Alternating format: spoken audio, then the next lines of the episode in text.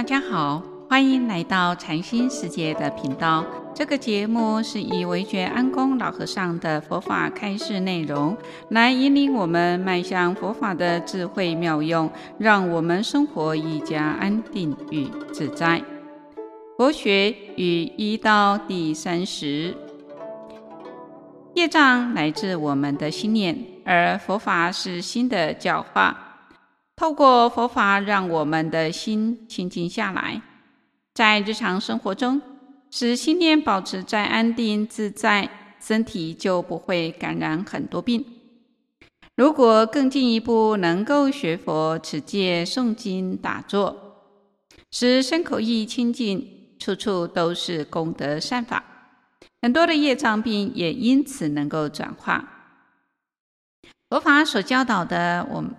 法门呐、都是为了转化烦恼、净化心念，所以八万四千法门都可以治病。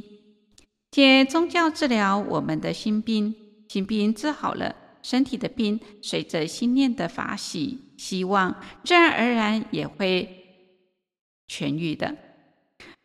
那么就佛法而言，戒定慧可以治病，六波罗蜜、布施。持戒、忍辱、精进、禅定、智慧，也可以治病。因为心当中如果有了贪心，就会加重身体的病。而用布施的方法，可以舍掉自己的贪心，所以布施可以治我们的贪病。每一个人都有过失，免不了造恶业。例如，从早上到晚上。口业是我们最容易犯的过失。如果心量不够广大，就容易起贪嗔、嫉妒。如果用持戒的方法，把这些坏的习惯戒掉，病自然就会好。不抽烟，不喝酒，不打牌，不咀嚼槟榔，不赌博，在我们的行住坐卧当中，有正常安定的生活。身心自然就能够健康，这些都是持戒的作用及功能。那么，在《佛说兴起行经》里面呢，卷第一里面啊，有个故事，佛说舍米拔溯源的一个啊过程。啊，那么佛陀呢，啊，遭外道呢，舍米拔毁谤啊，弟子们。不甚了解，为何至尊至贵的佛陀会遭遇如此的这种啊恶事呢？那佛陀就开始啊，跟大众说，在过去久远呐、很久很久以前，九十一劫前呐、那善说城中啊，有一名叫做啊颜如达的婆罗门，广学多闻，精通各家的学问。涵括了天文图参、占相艺术的这种种学学问啊，那对外道的教界啊、世俗的典籍啊，也有深入的这种研究，并且呢，具足三十种呢庄严的相好。那在他的座下呢，有五百位的童子，常受他的这种教化，同时。有另外一位婆罗门啊，叫做梵天，也非常的富有。他的妻子啊，静音啊，美如天仙，性情温和。那常以饮食、衣被啊、医药等啊物品啊供养博学多闻的颜如达。一天，名叫做爱学的这种辟支佛到梵天家呢乞食，他威仪具足，六根收摄。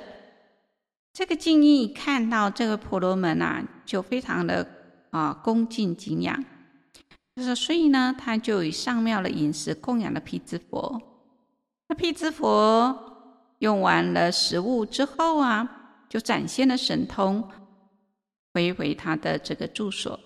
当时国内有许多人民见到这样的景象啊，赞叹不已，觉得有这样一位圣者在国内实在是一大福报。所以呢，也欢喜供养辟支佛。那静音便更是呢，天天以各种美好的这种物品供养。那颜如达听说啊了这事情啊，就觉得静音啊，厚此啊，薄啊，厚彼呢，薄此啊，哦，有这种被冷落的感觉，那他就心生嫉妒啊，不仅到处诽谤说静音跟辟支佛有不敬行啊，所以才会呢大力供养辟支佛。那还告诉五百童子说，这个修行人犯戒，没有精进进行啊。那五百童子听了，就到处呢散播啊，全国人民都开始怀疑起来了。这个谣言呢，维持了七年才停止。